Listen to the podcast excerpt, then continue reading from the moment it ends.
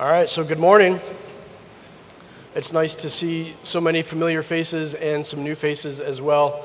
Uh, as I said, my name is Paul Gordon, and I have the joy of serving as a pastor within the Terra Nova family, specifically uh, at Terra Nova Church in North Adams. And in a, a little bit later, I'll give a, a little bit of an update as to our church planting work in North Adams, Massachusetts.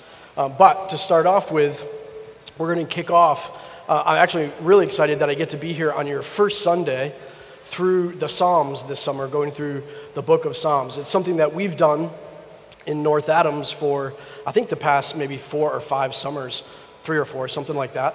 Uh, and so I'm excited to, to kick off your time in the Psalms this summer. As Matt mentioned at the very beginning, the Psalms are a unique genre of Scripture. It's not historical books that talks about the history of the people of God. It's not the law, like in some of those books where God would give his people uh, the law. It's not the gospel accounts of Jesus' life. It's not prophecy. It's not the New Testament letters. It's a unique genre. It's, it's poetry, or would often be referred to, commonly known as the hymn book of the Old Testament, our Jewish forefathers, brothers, and sisters. It would be the songs that they would sing. But when we say that, I mean, what, what really is songs but poetry with noise going on around it, right? So there are poems underneath the idea that they're songs. So as you look for, at the Psalms this summer, I, and to introduce you to this, could I give you a caution, an invitation, and then maybe just a wee little bit of advice? So the caution, it's poetry. Remember that genre. Don't take things too literally. So in Psalm 62, when, God said, when it says, God is my rock, he's not a stone that you pick up and put in your rock collection, right? Like, don't take that too literally.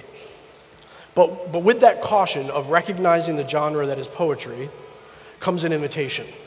And so the invitation is be creative, think outside of the box a little bit, stretch yourselves. Perhaps engage the Word of God in a way that you may not necessarily do so, so often and, and hear from God differently than you might be used to. And if I take that just a little bit and push a little bit more, I might even say, be okay with hearing from God through a psalm differently than the person next to you. All right, now, hear me out on this. Don't go sending emails to Randy at Terra Nova Church yet, which is a real email, by the way, that gets to Daniel. You can send Randy. Anyway, but God is my rock that can mean three different things to three different people in the same room. Right? It can mean, it can give this idea that God is security in a time of trouble, or it can mean God is a foundational thought in a time of doubt, or it could mean he's a constant in a time of change. All of those kind of fit with the poetic expression that God is my rock. So, take an invitation to be a little creative think outside of the box a little bit. And then my wee little bit of advice don't go too far. You, so, this isn't an invitation to untethered freedom to read the scripture however you may want to interpret it. So, if I give you two pieces of advice to give you training wheels in your creativity, one is whatever you're creatively thinking about the Psalms, make sure it balances and squares with the whole of scripture. Right? It's got to resonate with the, the broader narrative and teaching of all of Scripture. That's one training wheel for you. The other one is the community of God, historically and currently. Right? If, you, if the way that you want to interpret the Scripture is a brand new, clever idea over thousands of years and nobody else agrees with you, that may be a little bit of a warning. So be creative, but have those training wheels to keep you balanced and upright. Square it with the whole word and keep it consistent with historical church understanding. All right, that's my intro to the Psalms for you to kind of push you into the summer. Let's actually look at a psalm, maybe with a little bit of creativity. Psalm 127 is where we're going to be. So if you have a Bible, go ahead and open that up. It'll be on the screen as well as we read through it. I'm going to read the whole of the psalm to start, which is only five verses. So, Psalm 127. For some of you, this may be a, a familiar psalm. Psalm 127, verse 1. Unless the Lord builds the house, those who build it labor in vain. Unless the Lord watches over the city, the watchman stays awake in vain. It's in vain that you rise up early and go late to rest, eating the bread of anxious toil, for he gives to his beloved sleep. Behold, children are a heritage from the Lord, the fruit of the womb, a reward.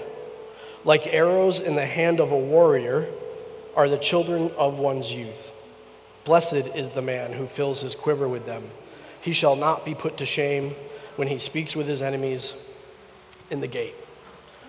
So, we're going to work through this psalm through three words principle, pattern, and purpose. Now, I'll kind of bounce between those three words as we go, but generally speaking, that'll be the, the pattern in which we go through through those three words. So we'll start with the principle. The initial principle in this psalm that underscores this psalm is fairly straightforward in verses 1 and 2. Right? The psalmist is saying, if you labor, if you strive, endeavor to build things that the Lord doesn't want built, whatever that may be, homes, jobs, reputations, savings accounts, whatever, if you strive to build things that the Lord doesn't want to build, it'll come to nothing. It'll be vain, it'll be pointless, meaningless. You've given your life to something not worthwhile. Or if you seek to protect, to safeguard, to watch over, or overprotect, maybe even, whether, whatever that might be cities or money or comforts or countries or ideologies or whatever, if you seek to protect and safeguard things that the Lord doesn't want to protect, it'll be lost. You've given your life to something that the Lord is not in. Said plainly, the principle is without the Lord's blessing, favor, life is kind of meaningless, pointless, vain. For those of you who might be familiar with the scriptures, does this sound like another book in the Bible? Ecclesiastes. The writer of this psalm is Solomon.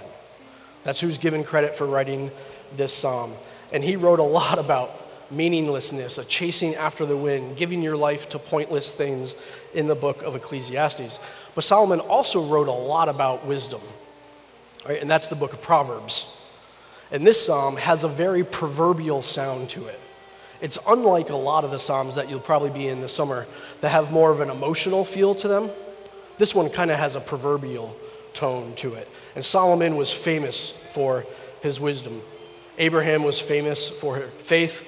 Ruth was famous for love. Rose was famous, or not Rose, I'm sorry. Moses was famous for leadership. Mary was famous for humility. Solomon was famous for wisdom.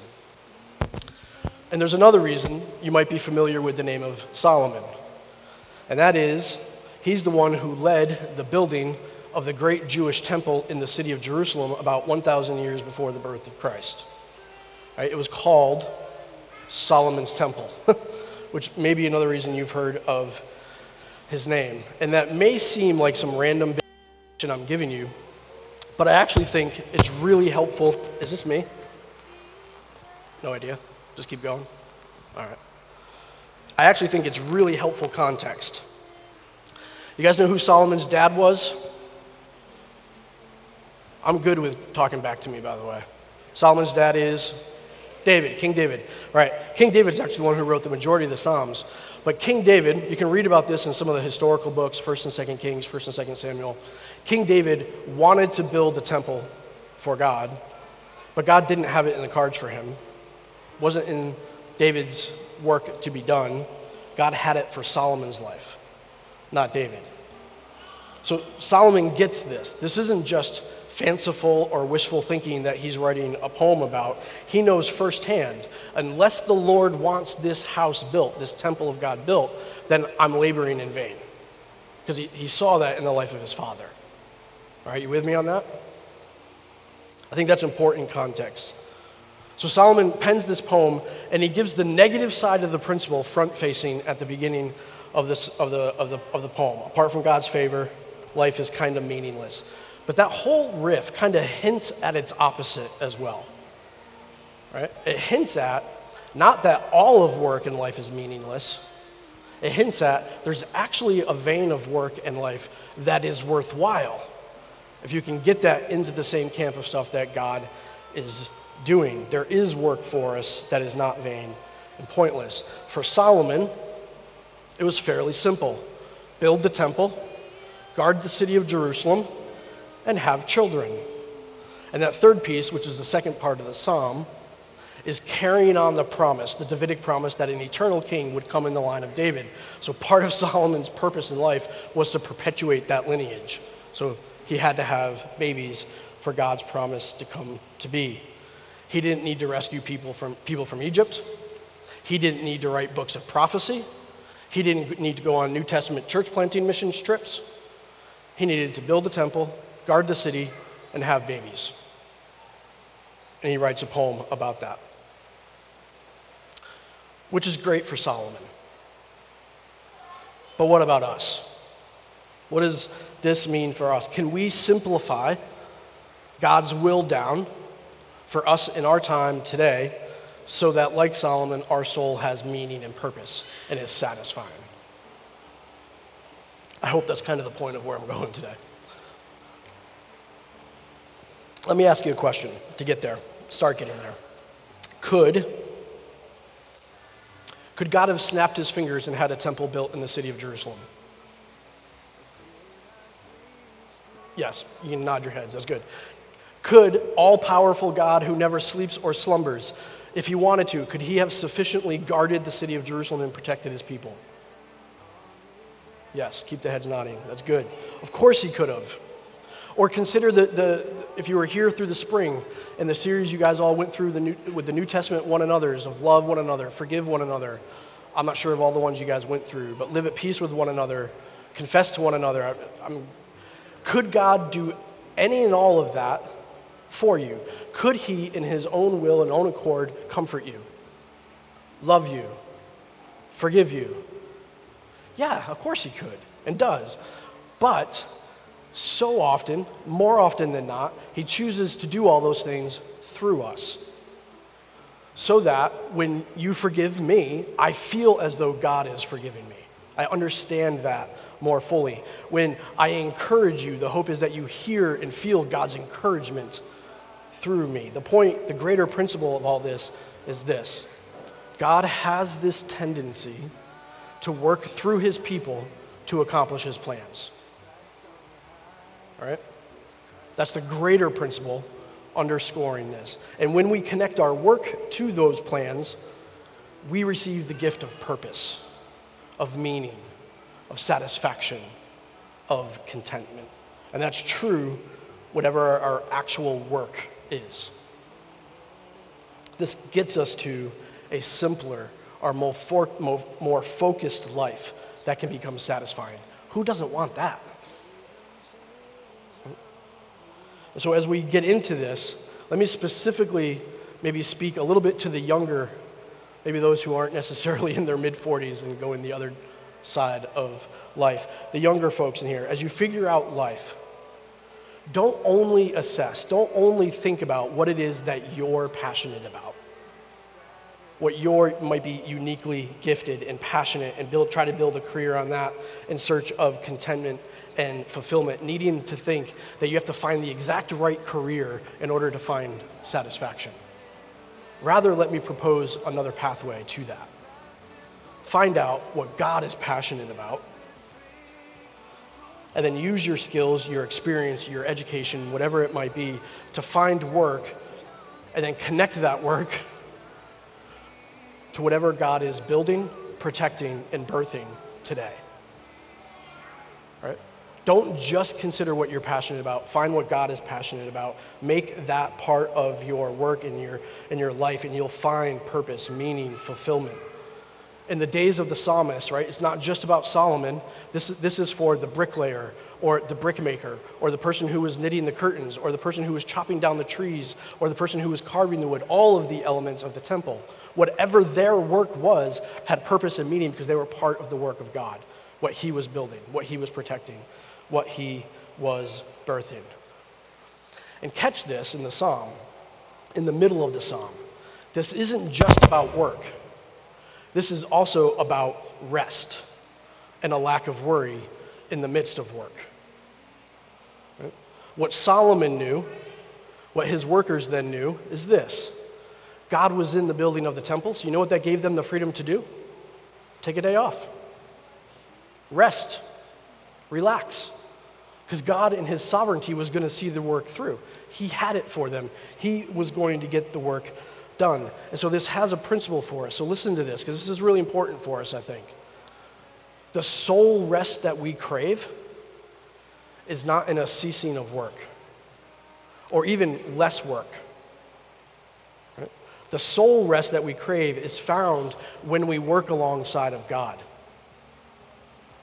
with all of our might, doing our small part in whatever the greater work is that God is building, protecting, and birthing. And when we give ourselves to that work, we find our soul's rest. But if we want a simpler, clearer life like Solomon that can breathe purpose to our work in our days too, we should be asking this question of starting to lead into, and that is for us today, what is God building, protecting, and birthing that we should join our lives to? Right? So, this psalm, Psalm 127, naturally attracts church planters and pastors like a mosquito to a bug zapper. Like, we, it just, you just flock to this thing. Right? So, as a church planter, unless the Lord is building the church in North Adams, we labor in vain. Right? And that's a, that's a common thought that you're going to hear in church planting circles. Or even in, in, pastoral work, unless the Lord watches over a church family, maybe even this church family in Saratoga, the pastors labor in vain here trying to guard, to protect, to stay alert, to protect the flock that they have. That's all done in vain if the, if the Lord's. So, planters and pastors flock to the first two verses of of this psalm. But can we do that? Can we legitimately correlate Solomon's building of the temple to the work of the church today? I think that's an important thing for us to know before we just make that creative leap right there. And I think the answer is yes. Because of a pattern we see from beginning to end across the pages of the Bible and in the story of God and his people as he is building a place to dwell with his people. So, we're going to go on a little Sunday drive across the pages of the scripture through the story arc. In the beginning, in the Garden of Eden, where it all began, God dwelled with his people in perfect harmony and unity. He walked with them, they talked with him, right? There was this perfect presence between God and his people. And yet, very quickly in that story, that's all lost through sin through idolatry. Adam and Eve were cast out, physically cast out, emotionally, spiritually. There was separation and a severing of those things. Yet it was God's heartbeat still, from the beginning all the way through. It's God's heartbeat to dwell with his people, to be with his people. And so from that point forward, in Genesis 3, all the way forward through the scriptures, we can see God as taking one more step closer and closer to his people, rebuilding presence and a place to be with his people. He rescues them from slavery in Egypt. And as they're traveling from there to the promised land, he instructs them to put up a tent called the tabernacle. And that tabernacle was a temporary place where his spirit would descend and he would be with his people and talk with them. It's a little bit more closer, it's a little bit more consistent than anything so far through the story. And then when they get to the promised land, and Jerusalem is established, then there's this instruction to replace the tabernacle by the more permanent temple that Solomon builds, and God would take up residence there in the Holy of Holies. It would be where he communicated and communed with his people. It was a little more permanent than the tabernacle, it was a little more glorious than the tabernacle. But the temple didn't stay built, and so the storyline continues to move forward, and by the time we get to the New Testament, the person of Christ comes in flesh as one of us, like us, talks with us, walks with us. He, we are told he tabernacles with us. Am I going to have to go to that? Yeah. Oh my gosh, I hate these things. Okay. Should I turn this off? Okay. I hate hand mics. All right. So Christ comes with us. It's a little more approachable, it's a little more relatable. It's a little more tangible.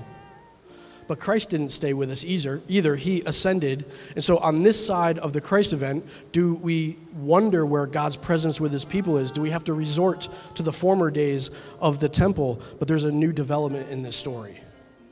it's continuing to move. Right? And so, Paul in the New Testament, he writes prolifically about this idea. Here's a little window into 1 Corinthians as he's writing to the believers in the city of Corinth. Do you not know that you, speaking to believers in Christ, that you are a temple of God and that his spirit dwells within you? Right, so, this is the next step from Jesus being with us. And there's this marvelous mystery that upon confession of faith in Christ, upon submission of our life to his lordship, the Spirit of God is given to us. It is poured into our hearts. The Spirit takes up residence within us.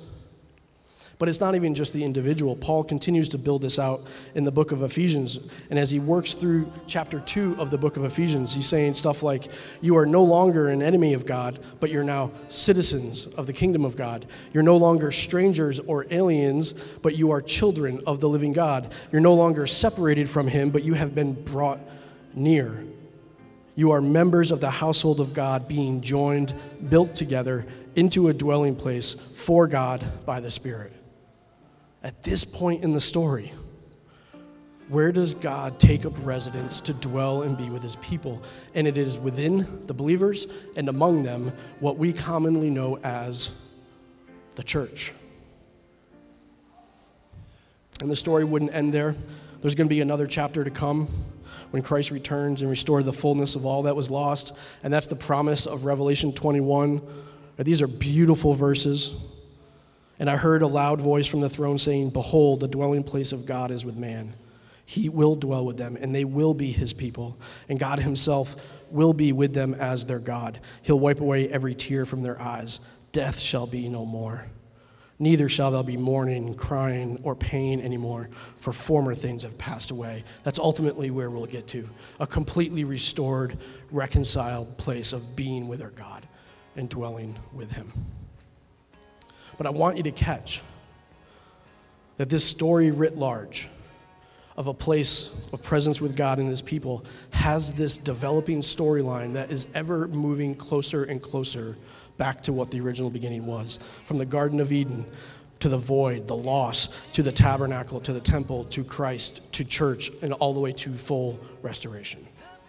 And so that is why, having said all that, that is why we can look at Psalm 127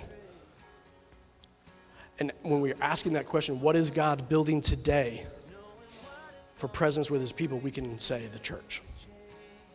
Right? And we can be creative and correlate that for us. But before I keep moving on, let me just allow, allow myself another quick pause here because I want to make this just slightly less philosophical and maybe just a bit more personal. Because I think this story writ large is also a story writ small. Right? Don't lose yourself in the sea of humanity and the overarching story here. Yes, God wants to dwell with all of us, but I also want to say God wants to dwell with you.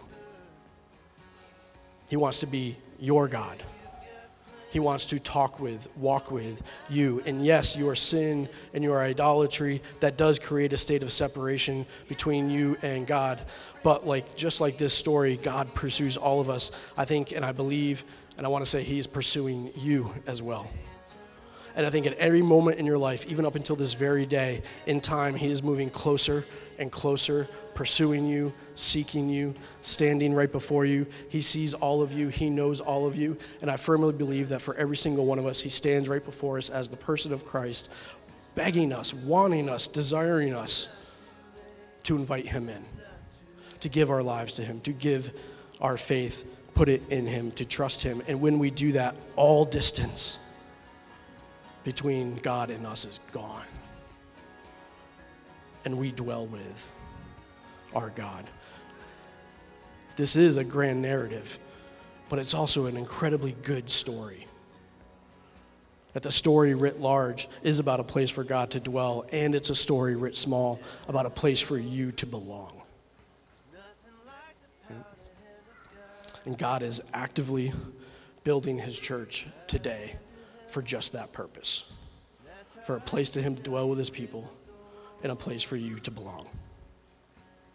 So, if pastors and church planters flock to verses 1 and 2, who do you think flocks to verse 3 of this psalm? Parents. Children are a blessing. Fill your quiver with them, have tons of them. And parents naturally in the church flock to this passage as a reason to birth a lot of babies. And I'm not dismissing that or like just pushing that to the side completely. However, if verses 1 and 2 aren't just for contractors and security guards, could it be that verse 3 here is not just for physical parents? And I want to propose the answer to that maybe yes, that maybe this is more than just physical children. We've already asked and answered what is God protecting, building, and birthing today? The church. How is He doing that? By bringing new people into faith. It's through people that he is building his church. New believers, new disciples. They become the next brick in the building of the temple, if you would. Right? So, place isn't the only major theme that we could start in the beginning and pull through the whole of the scripture. Our purpose, that we exist, our meaning could be there as well. And so, in the very beginning, in Genesis 1 and 2, what does God give to Adam and Eve as a command, as a commission to them? What, what are their purposes in existing? What is, what is that? Be fruitful and multiply. Make more image bearers of God replicate that, multiply that, reproduce your kind. Yes, and in Genesis 1 and 2, it's a very physical thing that God is doing. And certainly, God could have just breathed into more dust or he could have carved out more ribs, but he chose not to do that. Again, we see this pattern that God, to accomplish his plans, invites the people into the work. And for the sake of time, I can't take that and weave that all the way through Acts 2 as well, just kind of take my word for it. But allow me to jump ahead to the very final words of Jesus before he ascended. At the end of Matthew 28, he says to his disciples, Go and make disciples. Can I propose that this is just a restating of Genesis 2? It is a reorienting, it is a reestablishing of our purpose. Be fruitful and multiply make more disciples, make more image bearers of Christ, multiply your image, have spiritual children, and add another block to the temple of God. Because certainly God could do that work by just giving more faith to people.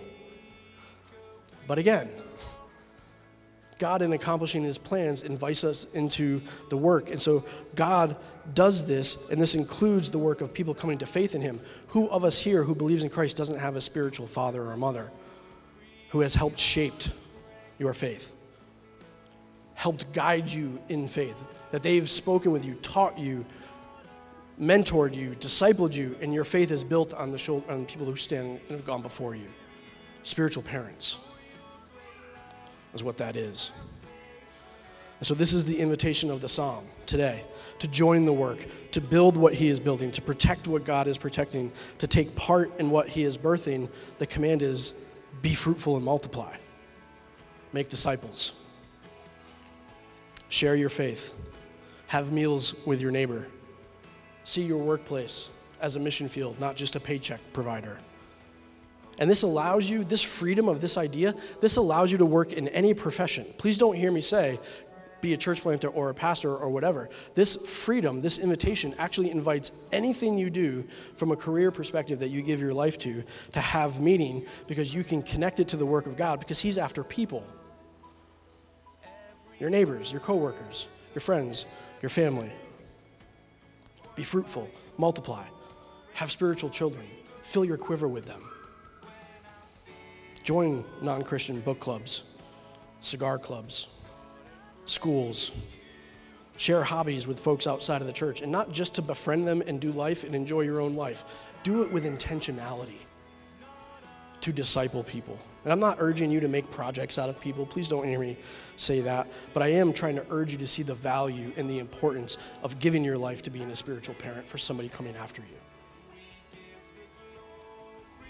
Our brothers and sisters uh, of color tend to celebrate this well. And I don't know if you have ever spent much time uh, in, in a predominantly African American church or anything like that, or around those folks. Uh, but they tend to value this, and they often refer to each other as "that's my spiritual dad," or "that's my spiritual son," or "that's my spiritual mom." Or my, it's it's kind of weird at first, but then it's kind of beautiful at the same time. That they value that work, that role, that identity. So the meaningful work for Solomon: build an actual temple. The meaningful work for us: build the church by becoming spiritual parents. Have spiritual children who become another brick in the temple. You can do this, church. All right? Don't feel the fear or the anxiousness or the worry. Remember that middle part of the psalm. Right? God is going to accomplish his plans and he's going to do it through you. And when you join that work, you can rest. It's okay. Try it. Be bold with your faith and who you are and as a person of Christ, in Christ. It's okay. Don't be afraid. Give your life to it and then rest, knowing that, that that's what God is doing and He'll use you to see His work through. Last thing I want to kind of point out about this psalm before we wind our time down is to notice the important descriptor of children towards the end of the psalm. They aren't just a blessing because they exist within the quiver. Right, what's an arrow that stays in a quiver? It never really realizes what it is as an arrow. The purpose of an arrow is not just to be stuck in a quiver. Archers that show up to archery tournaments don't win when they show up with the most arrows in the quiver. Hunters don't have a meal by sitting in a tree stand and keeping their arrow in their quiver. Arrows are meant to be shot. That's what they're made for. It's a tool that allows, the archer or the warrior or the hunter to reach targets that they would otherwise not be able to reach, go places they would not be able to go. So perhaps let me try to flesh this out through our two churches, Terra Nova Saratoga and Terra Nova North Adams. Church in Saratoga. The reality is, our church in North Adams is a child of yours. We are a daughter church of this church. In a sense, we're your child. You've given money, and lots of it, over the past five years or so. The missionary, the church plant that you have given the most money to is our church planting work in North Adams. And we're still a teenage child. We'll be asking for more. We're not quite done with that yet. But but thank you for that. We are, in a sense, your children. Some of the people, it's not just money, some of the people that made up our initial church planting work that are still part of our church in North Adams, they were people that were here in this church. They were discipled here, they were poured into here, they were members here, they, but they weren't kept here.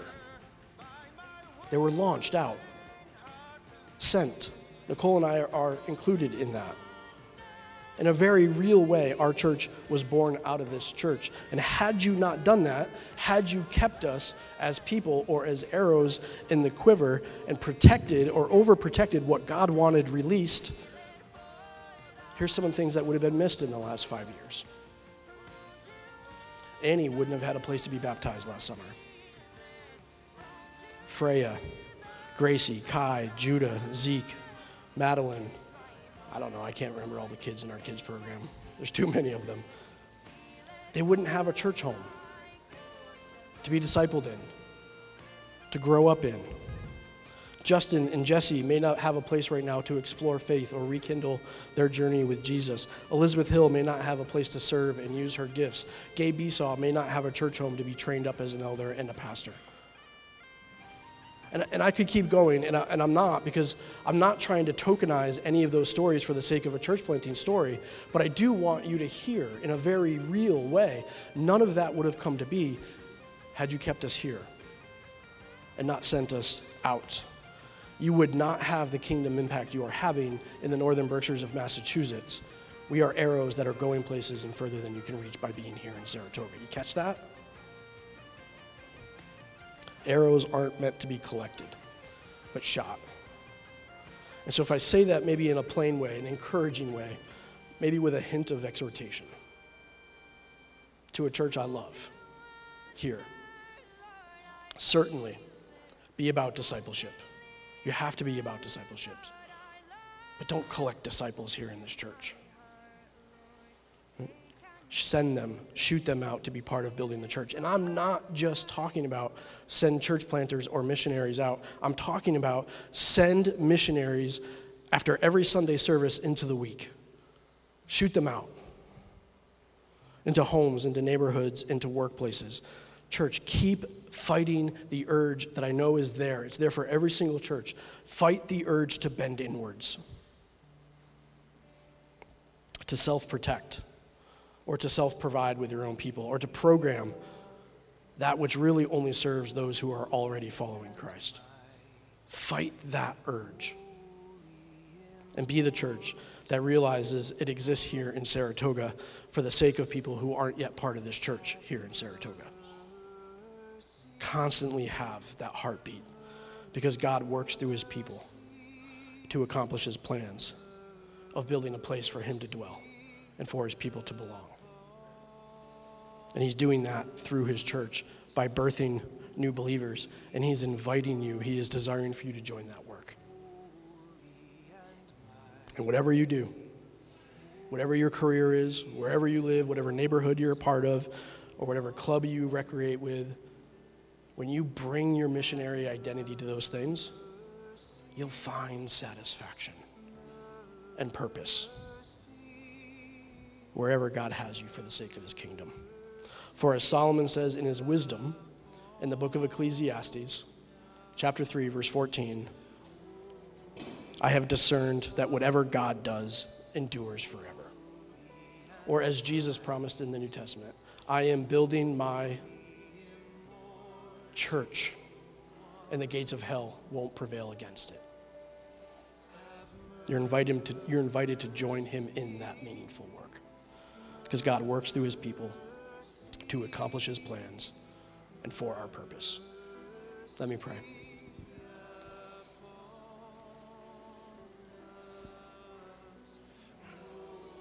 Father, thank you that you are great enough to give us life, to author life, to design life, and you're good enough to give us life with purpose. Thank you for that. Thank you for allowing me even the opportunity to stand here and speak to brothers and sisters that I know and love and cherish. Continue to bless the work of this church. Spirit, continue to give all of the believers here a little bit of spine, a little bit of steel in their spine as they step out of this church into the week as your missionaries. Give them boldness with the gospel, give them humility with the gospel. Help them to do just the faithful work of sharing the good news of your grand story and continuing to invite people here to find a place to belong and ultimately find the beauty and the believability of Jesus Christ for their lives. We love you, Lord, and it's in your name we pray. Amen.